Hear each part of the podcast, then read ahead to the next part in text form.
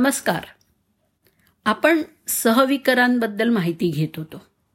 काही सहविकर मानवाला आपल्या शरीरामध्ये निर्माण करता येतात.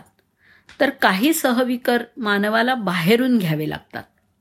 बाहेरून घ्याव्या लागणाऱ्या सहविकरांना विटॅमिन्स किंवा जीवनसत्व असं म्हटलं जातं.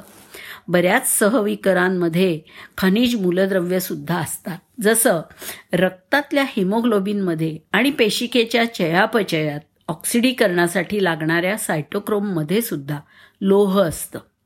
शरीराला पुरेसं लोह मिळालं नाही तर ॲनिमिया म्हणजे रक्तक्षय हा रोग होतो.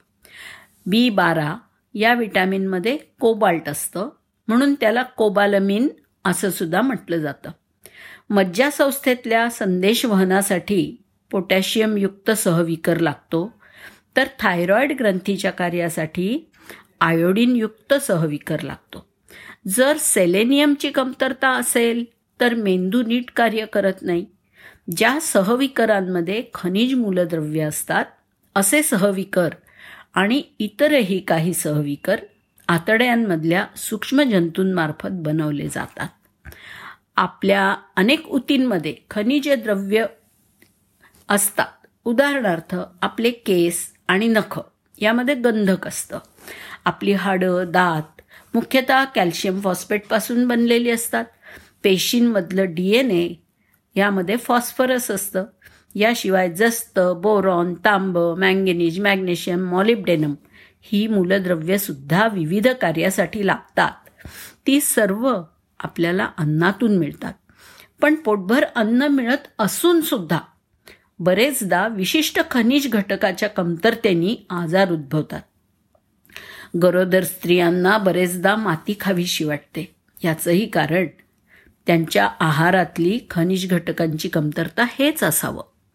कमी पडणाऱ्या खनिज घटकांची पूर्तता करण्यासाठी औषधं विकत मिळतातच.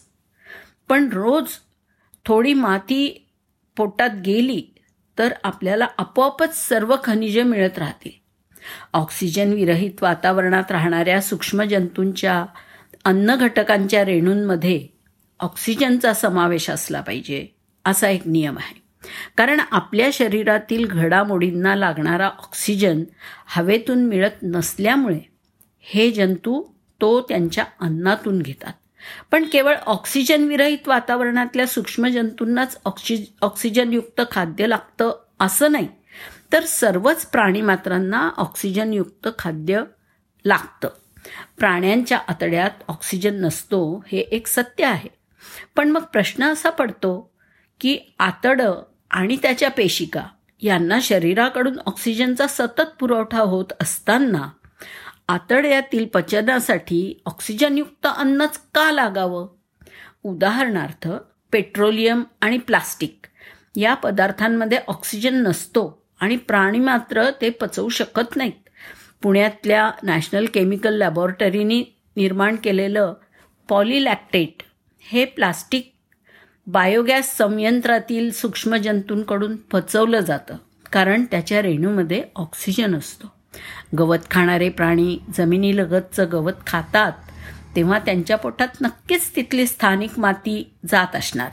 आणि तिच्यातून त्यांना नक्कीच खनिज पदार्थसुद्धा मिळत असणार. खनिजांचा स्रोत म्हणून माती खाण्या अगोदर या मातीचे निर्जंतुकीकरण केलेले असावे. मग काय? खाणार का अशी माती? धन्यवाद.